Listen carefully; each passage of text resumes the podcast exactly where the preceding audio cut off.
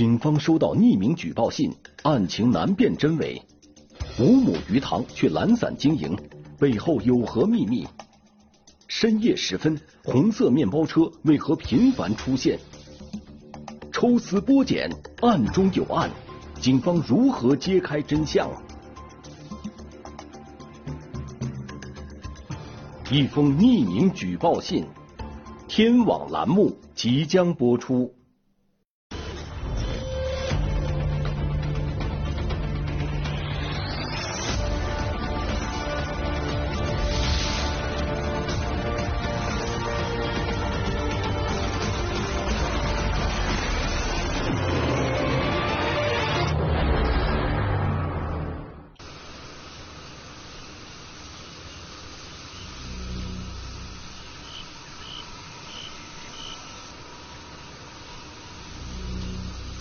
时间差不多了，那个他基本上都是这个时间点过来，但愿今天晚上他不会不来。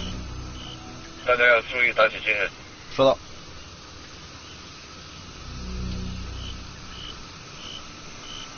二零二零年七月十五日二十三点十分，在安徽省安庆市怀宁县红铺镇某村村口对面的小路上，安庆市怀宁县公安局的几名侦查员分为两组，隐蔽在两辆汽车上。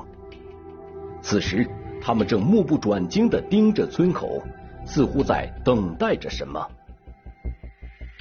这个嫌疑人是非常猖狂的，连续七个月一直在作案，还是没有抓到，大家心里都很着急。我们也不能确定这个年轻女孩晚上能不能来，我们的抓捕能不能成功。此刻，时间已经接近午夜，村口依旧平静如常。 每名侦查员都心急如焚。根据前期掌握的线索，这里是犯罪嫌疑人的必经之路。我们刚开始怀疑走漏了风声，但是综合分析之后啊，我们觉得没有打草惊蛇。作案这么长时间了，连村子里面村民都不知道，非常狡猾。一个人大半夜里在那么黑的小路上开车接货，可想而知他的胆子有多大。 虽然不能确定犯罪嫌疑人今晚是否会出现，抓捕是否能成功，但是警方必须要在这里进行蹲守，直到抓获犯罪嫌疑人。既紧张又着急，但是我们必须蹲守下去，一定要抓他的现行。能不能抓捕到这个犯罪嫌疑人，将决定其他犯罪嫌疑人的抓捕，同时决定这个案件是否能够侦破。因为我们没有直接的证据，所以我们必须要 人赃俱获。怀宁警方正在蹲守抓捕的这名犯罪嫌疑人，对整个案件的侦破起着至关重要的作用。而这起案件的起因，源自于一封匿名举报信。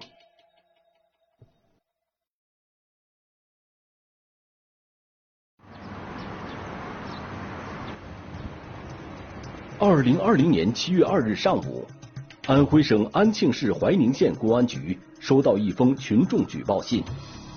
举报信称，自二零二零年一月以来，怀宁县红铺镇某村村民王某某夫妇在长江支流皖河红铺镇段肆意非法捕捞野生鱼类。这封举报信当时是直接投递到我们那个举报信箱里面的，信封的封面写着“刑警大队收”，但是里面的内容没有署名，也没有联系方式。 呃，因为无法找到这封举报信的举报人，我们就无法核实这封举报信的真伪。尽管暂时无法证实举报信的真伪，但举报信中的内容却让怀宁警方异常重视。信中称，王某某夫妇从二零二零年一月到七月间，一直在国家级水产种质保护区皖河水域红铺镇段使用电拖网从事非法捕捞。 电拖网实际上都属于绝户网类的，不管是大鱼还是小鱼，都逃不过这个电拖网的捕捞。那么对渔业生态的环境造成的破坏肯定是毁灭性的。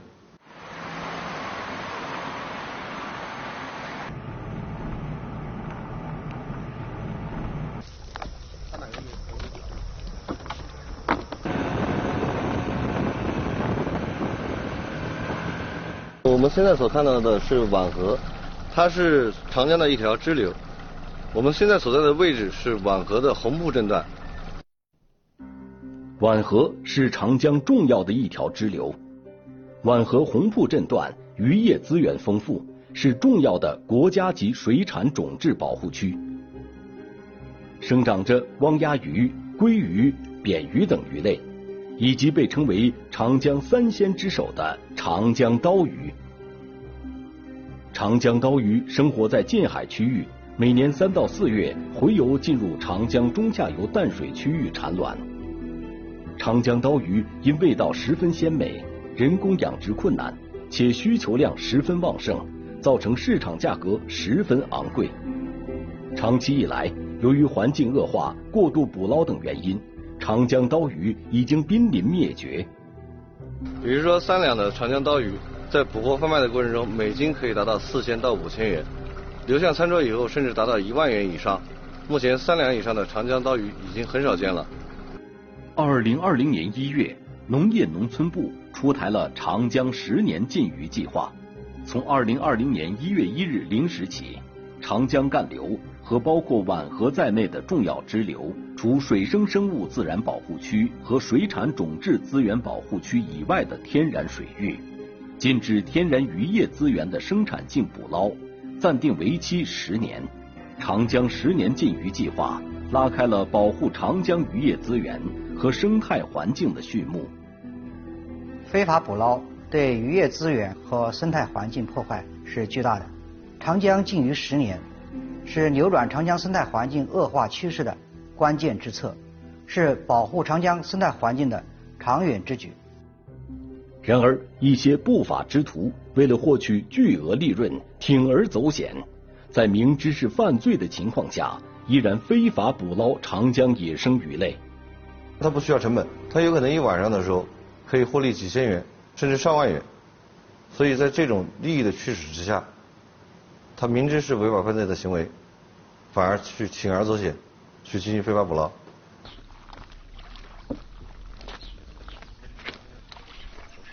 收到举报信后，怀宁警方立即成立专案组，派出侦查员前往怀宁县洪埔镇某村，对举报信中提及的王某某夫妇展开秘密调查。王某夫妇他们是安庆人，十几年前就来到这个村子，以打鱼为生，他们租住在自己的船上。专案组调查得知，王某某夫妇所在的村庄住着几十户村民。二零一九年， 为了改善渔民居住条件，当地政府集中建设了安置小区，村子里的渔民都搬进了安置小区，只有王某某夫妇没有离开村子，而是在村子里租了一个房子住了下来。村民跟我们没有讲到王某夫妇在皖河里面捕鱼的事情，他们都不知道。走访过程中，民警没有找到任何线索来证明王某某夫妇 在皖河有非法捕捞行为，这不禁让警方对举报人的动机产生了怀疑。在这封举报信当中，是直接的点名道姓的指出这两个人的。他为什么要指出这两个人？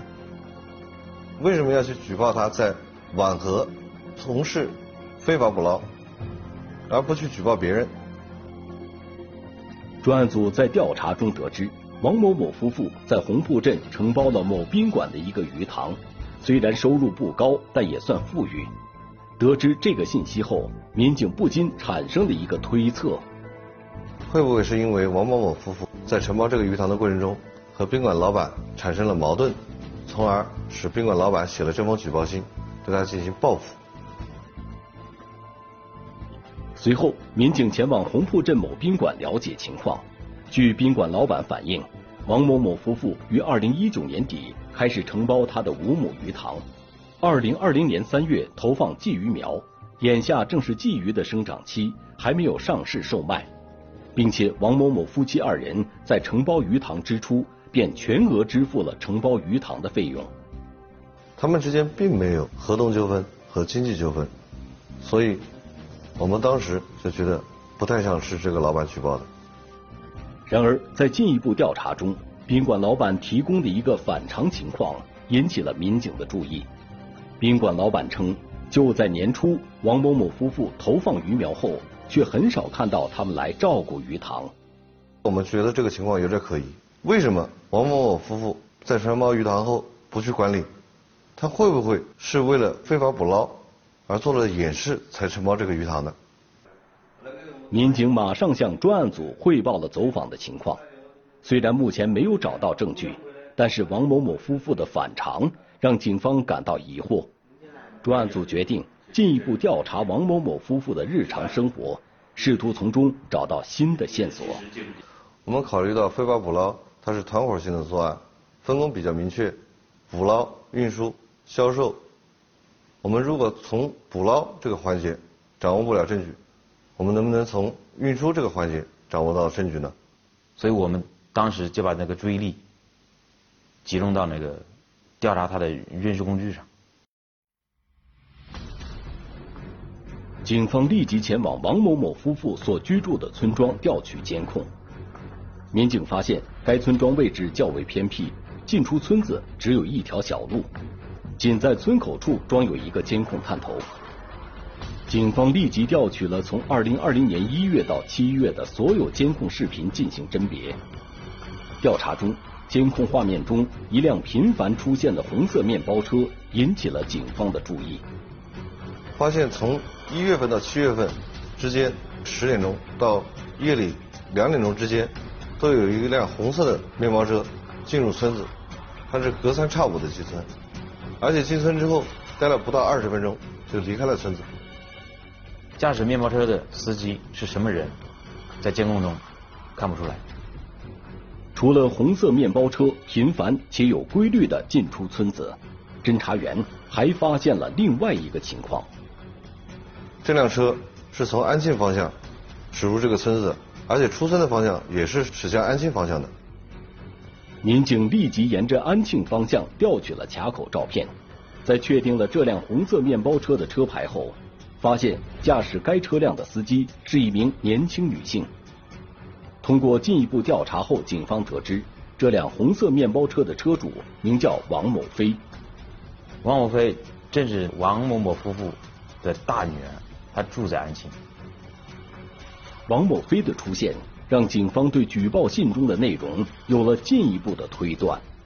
非法捕捞有个特点，就是家族式的或者亲密的人，外人他一般不相信。王某飞作为王某某的女儿，经常一个人夜间独自驾驶车辆进入村子，而且不做停留，我们就怀疑他有可能帮助王某某运输非法捕捞的鱼货物。民警立即赶往安庆市，深入调查王某飞的情况。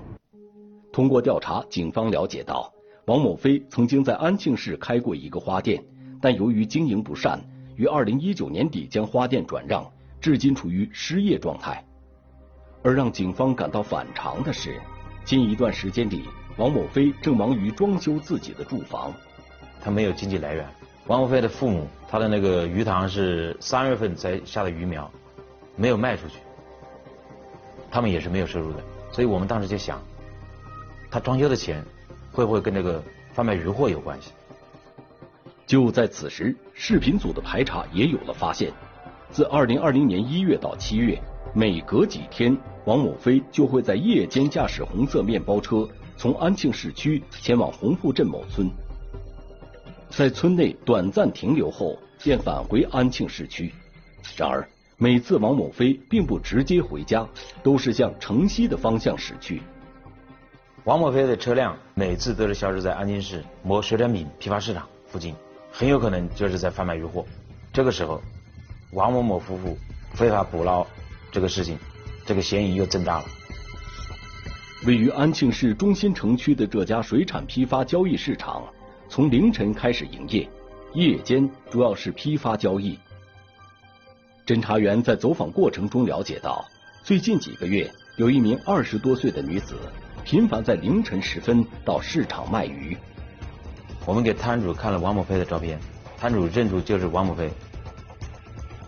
随后民警调取了市场内的监控，试图找到王某飞交易的过程，结果却一无所获。因为王某飞售卖的地点处于监控的死角，所以我们并没有掌握王某飞售卖的证据。尽管前期调查，警方获得了一些重要线索，但是依然没有掌握王某某夫妇非法捕捞的证据。如何固定嫌疑人的犯罪证据，成为专案组眼下的重中之重。我们专案组当时就决定蹲守，必须要抓他一个现行，让他无法抵赖。因为七月份的时候是汛期，水面很宽，水也很深。为了安全起见，我们决定在村子里的小路上，在王某飞运输渔货物的时候进行抓捕。 经过缜密部署后，二零二零年七月七日，专案组秘密布控在红铺镇某村路口处，试图锁定王某飞运输渔货的证据。然而，就在警方布控几天后，王某飞和他驾驶的红色面包车始终没有出现。我们刚开始怀疑走漏了风声，但是综合分析之后啊，我们觉得没有打草惊蛇。能不能抓捕到这个犯罪嫌疑人，将决定其他犯罪嫌疑人的抓捕。 同时决定这个案件是否能够侦破，既紧张又着急，但是我们必须蹲守下去，一定要抓他的现行。终于在蹲守的第五天，红色面包车出现了。然而，令警方意想不到的是，司机并不是王某飞，而是一名中年男子。当时我们都特别迷惑，因为在我们视频侦查的过程中啊，从来没有看到过这个男子驾驶这辆车辆。 面对突如其来的情况，民警立即向专案组汇报。专案组经过研判后发出指令，暂时不惊动这名中年男子，以免打草惊蛇。我们当时的目标是王某飞，我们一定要等到他现身。同时，我们对这个中年男子的身份呢进行排查。二零二零年七月十五日晚二十三点左右，就在侦查员蹲守的第九天。 终于发现王某飞驾驶红色面包车出现了，警方没有立即实施抓捕，而是按兵不动，等待最佳的抓捕时机。我们等待王某飞抓完渔获以后返回安庆，通过那个路口的时候，我们对他进行抓捕。大约半小时后，王某飞驾车返回，就在他经过村口时，专案组民警拦停了王某飞的车辆，对其实施抓捕。 什么名字？这个帽子拿过来。我没拿帽子。我帽子拿过来。我就是花莲县公安局的，谁拿的？嗯嗯。你这玩意是什么菜？我什么东西？什么东西？这什么东西？这里装什么东西？我跟我小老婆的装的鱼。什么鱼？我们在他的车子上面发现了大量的各类野生鱼。王某飞当时就承认这些鱼是从皖河里面非法捕捞上来的。 王某飞到案后，警方在他所驾驶的车辆上查获各类野生鱼，共计二百四十余斤，均为非法捕捞所得。二零二零年七月十六日，警方将王某某夫妇抓获，在其家中查获冷藏的各类野生鱼四百五十余斤，三无船舶两艘，绝户网四十五个，总长达九百余米，电拖网一条及其他大量作案工具。 二零二零年七月十八日，警方将七月十一日晚接获的男子汤某抓获。这个男人实际上就是王某飞的姨父。汤某到案后，警方对负责运输和销售的王某飞、汤某两人的手机转账记录进行了排查，发现从二零二零年一月至七月间，有很多人向王某飞和汤某转账，总计九万多元。 机构统计，他那个销售的渔货物在八千多斤，上岸金额九万多元。然而，在审讯中，王某飞等四名犯罪嫌疑人只对被警方抓获当天的非法捕捞行为以及捕获的野生鱼数量供认不讳，但是拒不承认在王某某家中查获的大量冷藏野生鱼是非法捕捞所获。王某飞父女俩当时时候，他们承租了一个鱼塘。 养殖鱼，他说这是他鱼塘里面养殖的。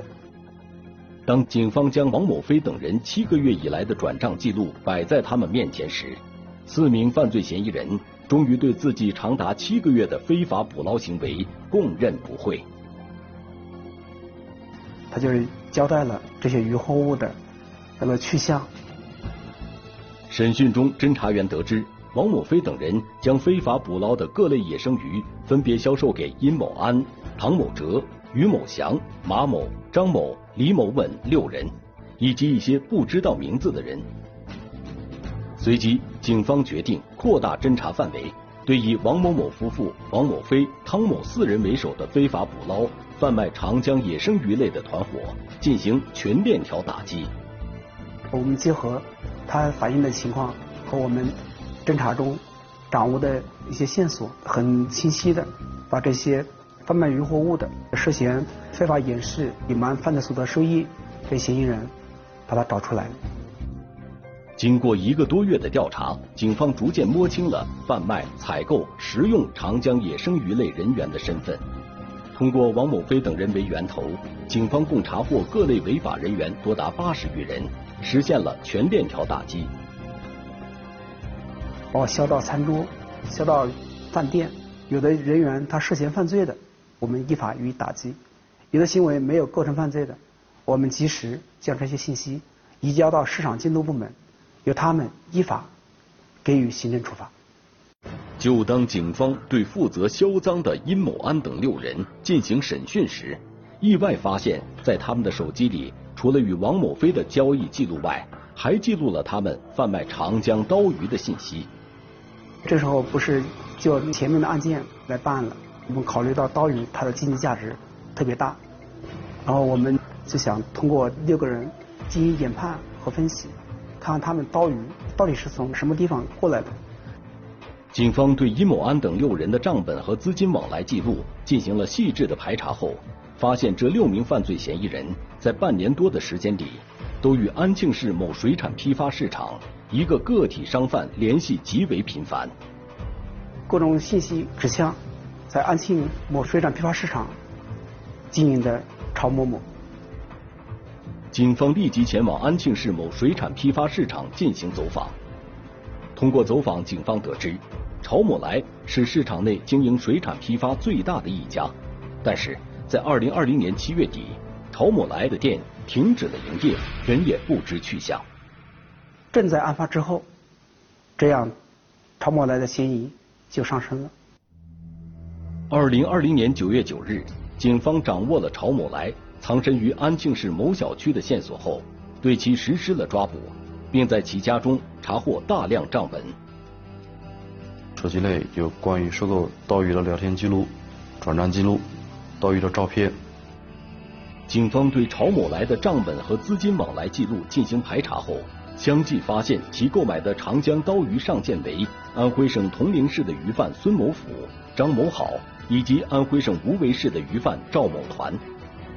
在进一步侦查中，警方还发现曹某来伙同其妻子、儿子，将收购的长江刀鱼销往安庆市、江苏省无锡市等地的野生鱼馆、水产品店等，涉案金额高达一百余万元。至此，一个横跨安徽、江苏两省，以捕捞、运输、贩卖、采购长江刀鱼的黑色产业链彻底浮出水面。很震惊，曹某来收购长江刀鱼的价格价值是一百余万，但是流向市场到餐桌上可能价值翻了几倍。鉴于案情重大，怀宁县公安局立即将案情上报，该案被列为公安部挂牌督办案件。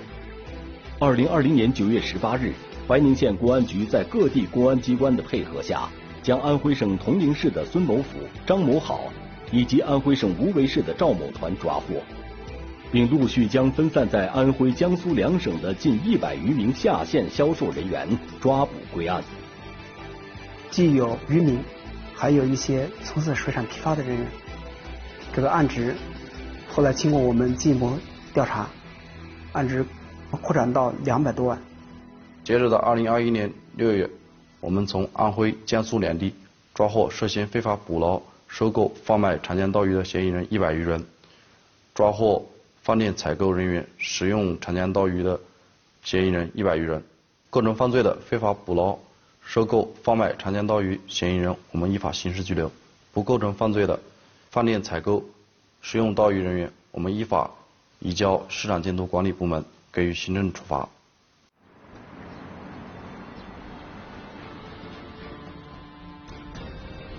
至此，警方由一封匿名举报信为线索，将横跨安徽、江苏两省多地的非法捕捞、运输、贩卖、采购、食用长江野生鱼类的黑色产业链条彻底铲除。此案的侦破，无论是对当地非法捕捞的渔民，还是对非法贩卖长江野生鱼的商贩，以及饭店经营者和食客，均形成了强有力的震慑。二零二一年三月一日，《中华人民共和国长江保护法》正式实施。捕捞、收购、贩卖长江野生鱼类是违法犯罪行为，同时也告诫广大群众，购买食用长江野生鱼类也是违法行为。保护生态环境从保护野生鱼类资源开始，只有绿水青山才是金山银山。